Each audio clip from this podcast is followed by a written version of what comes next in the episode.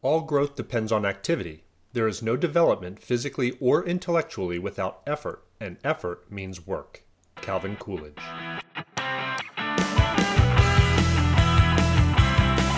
Hello, and welcome to the Dominate Test Prep podcast. I am Brett Ethridge, host of the podcast and also founder of Dominate Test Prep.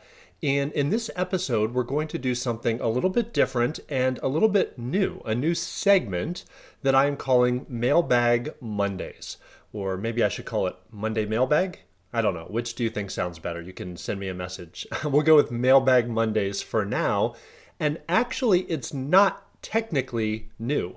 If you have listened to the podcast before, you know that in a lot of the episodes, at the end of the episode, I do a mailbag segment where I answer questions from students or listeners or just people who reach out to me through social media. But what I have found is that those segments, while valuable, tend to get buried. Not everybody listens literally all the way to the end of every episode, which I certainly encourage you to do because I always give you an action item as well. But just human nature, sometimes you don't make it all the way to the end, or it's not really what you are listening to the episode for because you see the title of the show and you say, oh, that's a topic I want to learn more about. And so that's what you're listening for. And maybe you don't even know there's a mailbag segment at the end. The point is, they're valuable because you have questions. You ask very important things that are relevant to improving your score on test day or other aspects of the application process. And I want to make sure I answer those. And so, what I've decided to do is just do standalone episodes where I answer your questions. Hence, from the mailbag, right? Your mailbag questions. And so that's what we're going to do. You can go back and listen to earlier episodes and kind of fast forward to the end of those episodes if you missed out on any of the previous mailbag questions. Maybe I'll recycle a few of those because some of them were really good. But today, for the very first time, an episode entirely devoted to one listener's question, which we will go ahead and get to right now. Okay, so without further ado, the question we are going to tackle in this show comes from Isabella. Isabella sent me the following email. She said, quote, I would like to know if you have some tips on how to answer the questions in less time. Does that sound familiar? I bet a lot of you guys have this question. She continues, quote, I feel like when I am doing practice problems, I get more right answers because I have more time, but when I'm doing practice tests, I get anxious with the time and end up doing everything quickly and then with less attention, and I get more wrong answers. Do you have any tips for me? So it's very common, Isabella. And yes, I have a lot of things to say about that, but specifically here, I want to share three things with you. And I'm actually going to focus more on the part of your question that has to do with answering questions faster. There's a whole separate component about the difference between practice versus practice tests you know why do sometimes you feel like practice like the test day experience is different than maybe your practice sessions?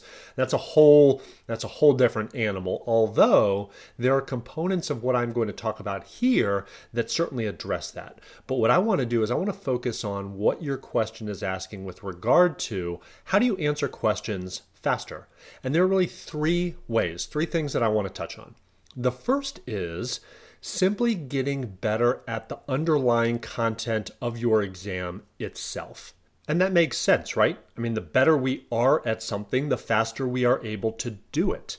Let me give you a quick analogy. My son, he's eight years old and he's learning to play the piano. And I remember the first time he called me in to show me, he was so proud because he could play Twinkle, Twinkle, Little Star, right? Just with one little finger, kind of like think about like a monkey tapping on a keyboard or something, like Twinkle, Twinkle, Little Star. All right, I'm not going to sing it for you, but that's what he was doing. And then sometimes he would get the wrong key and he was super slow, super methodical, and eventually, you know, five minutes later, it seemed like, after several restarts, because every time he would get the wrong key, he would go, No, no, no, wait a second, I know how to do it, let me start again, blah, blah, blah, blah, blah. You know, finally, he played Twinkle, Twinkle, Little Star. Now, fast forward even just a week, and he could play it so much faster. Why? Well, because he got better at playing the piano and he practiced it more. So, practice is another component that we'll talk about here shortly. But now, months later, after he has had some lessons and now he knows how to play other songs. He's just better at the piano. His fingers know how to move across the keyboard better. Uh, he's just better at playing the piano. Now, Twinkle Twinkle Little Star is so much easier for him because he is just better at the underlying content, in this case, playing the piano. So, of course, he is going to do it faster. And the same thing applies for you on your standardized test. If it takes you a long time to find the roots of a quadratic equation, once you get better at doing that, at what I call the reverse FOIL technique. So, if you've taken my course, you know what technique I'm talking about. But however you solve quadratic equations, once you get better at doing that, you get faster at doing that, right?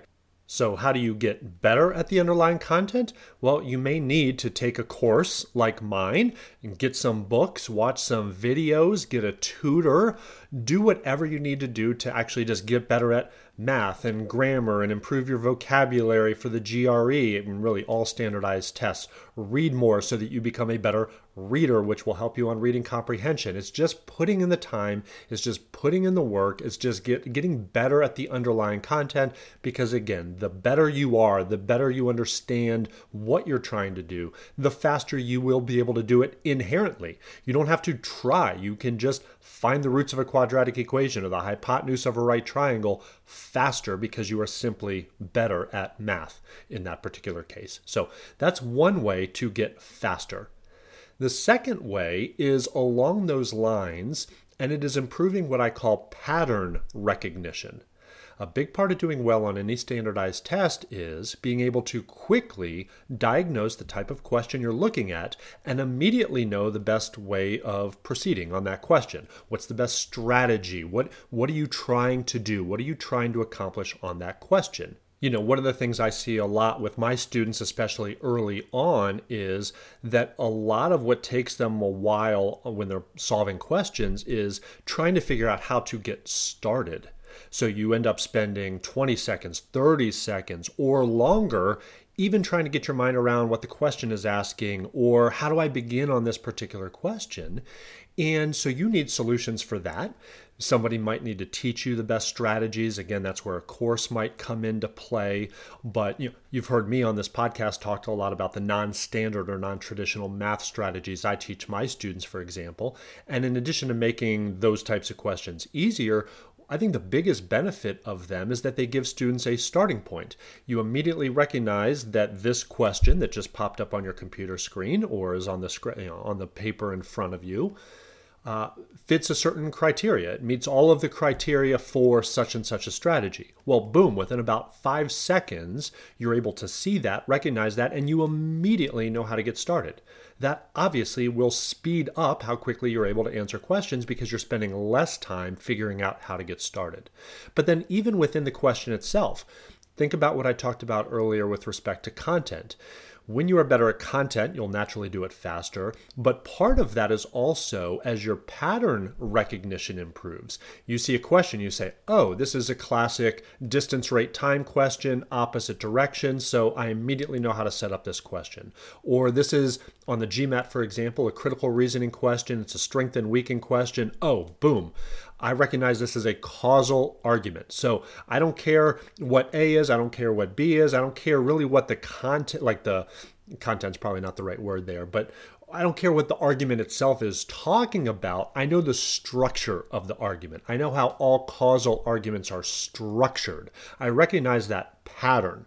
So regardless of the content, you know, discussed in the argument, it doesn't matter. I can plug and play and mix and match because I immediately know what the assumption is of all causal arguments. Again, pattern recognition. So then I immediately know how to strengthen or weaken that argument because I know what the assumption is and I know how to strengthen and weaken arguments pattern recognition. So, again, that might require somebody teaching you different patterns and different question types. Practice will help with that certainly as well. The more questions you are exposed to, right? If you do literally hundreds of practice problems, the first time you see, or go back to my earlier example of a motion problem, right? A distance rate time problem. The first time you see that, you may struggle and take a little while to figure out how to do it, but by the time you see your third, your fourth, your tenth distance rate time question, the pattern recognition kicks in. You say, oh, this is that type of problem. I know how to do that type of problem because I just did it nine previous times. You are naturally going to be able to do it faster at that point as well. So it requires putting in the time, putting in the work, exposing yourself to enough different question types that you start to recognize the same types of questions over and over again. And finally, the third way to get faster at solving questions is to solve questions faster. okay, so you're probably sitting there thinking to yourself, Brett, you literally told me nothing with that statement. But I think I actually did, and let me let me tell you what I mean by that. This was advice that was given to me, and it absolutely works. So stick with me here, and it's going to apply back to your standardized test.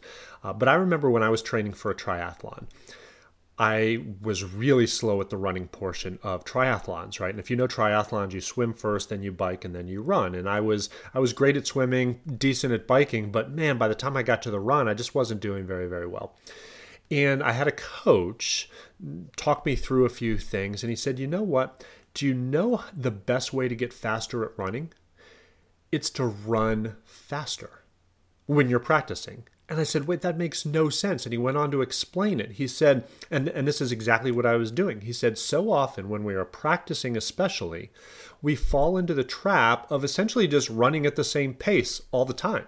So when I would go out for my training sessions and it was time to go for a three mile run or a five mile run or whatever it was, I would settle into the same pace, you know, maybe eight and a half minute miles. And I would just settle into that pace. And I would just, every time I went out to run, I ran at eight and a half minute mile pace, right? Whether I was running two miles, whether I was running 10 miles, I pretty much just ran at the same pace all the time. And he said, Well, of course, you're not going to get any faster just not running any faster than that. If you want to be able to run at an eight minute mile pace, you need to force yourself to run at eight minute mile paces. Even if you can't sustain it for as long, you need to train yourself to actually run faster. So if you want to get faster at running, run faster and eventually run at seven and a half minute mile paces. And maybe you just go to a track and you literally run sprints, even if you can only do it for 100 meters at a time, run as fast as you can. All right, back to your standardized test. Very often, when we are practicing, we settle into practice pace, right? You're doing practice problems and you solve them at practice pace. You realize that you have unlimited time, and so you take unlimited time, right? And in the beginning, there's nothing wrong with that. But the problem is, over time, it trains you to operate that way. It trains you to think you have unlimited time. It trains you to feel like you need to double check your work and you need to go back and rewatch a video and you need to flip ahead and check the answer choices and like the answer explanations. And you fall into all of these bad habits during your practice. And it's no wonder that you can't speed it up when all of a sudden the time is ticking down on a practice test or it's test day and you feel the pressure and the anxiety and the clock is ticking, but you haven't trained yourself to actually work faster. And so here's what here's my recommendation on how to get over that hump. Yes, run faster. In this case, solve questions faster, but how do you do that? This is this is important. In the beginning when you are just learning the content, right? So go back to my point number 1, content time, you're learning the content it may take you a while to learn the underlying content. Maybe you don't know how to find the roots of a quadratic equation, so you need to learn how to actually do that. Maybe it does take you a long time the first couple times you try to do it on your own. As you practice it, you'll naturally get faster, but but here's my point. That's in the beginning. But now you've learned the stuff.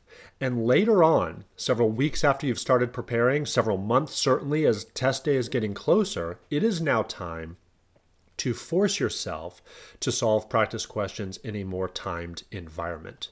So set a stopwatch you know, do blocks of problems. You heard me talk about this on an earlier episode of the podcast where don't worry about your time management on a per question basis, but resolve to do 20 questions, you know, or 10 questions in 20 minutes maybe, or 15 questions in 30 minutes if you have on average 2 minutes per question on your test. Figure out what your average time per question is and then do blocks of questions and just practice doing those blocks of questions faster. Force yourself to work faster. Force yourself to cut your losses when necessary, right? Sometimes you won't know how to do a question and you need to practice literally, okay, saying, hey, how can I eliminate some eye catcher wrong answers? How can I identify the throwaway answers? Let me improve my guessing odds. Okay, I have to make an educated guess on this question and I have to move on.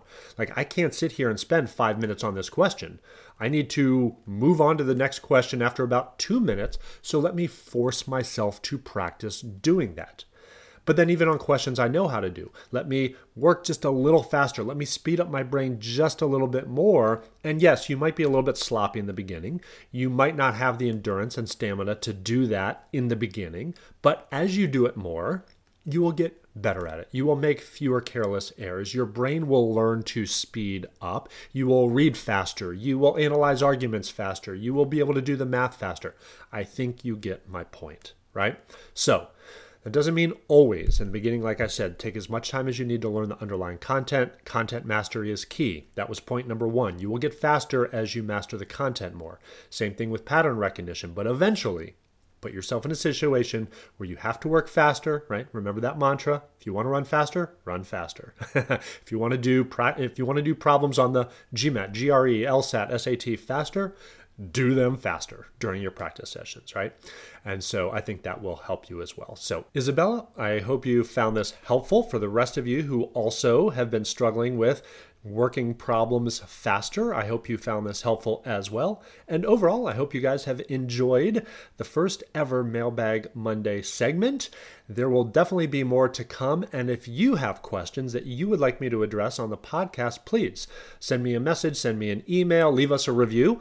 Would love the five star reviews and go ahead and post comments below. But you can reach out to me. I'll leave my contact information in the show notes below. Find me on social media, Dominate Test Prep, Dominate the GMAT, Dominate the GRE. We're all over Facebook and Instagram go to our websites, find us, ask us the questions, and happy to answer your questions on the next episodes uh, or the upcoming episodes of the Dominate Test Prep podcast. But in the meantime, go out and share it with your friends, study hard. You know where to find us. If there's anything else we can do, have a great week, everyone, and we will see you soon on the next episode of the Dominate Test Prep podcast. Take care, everyone.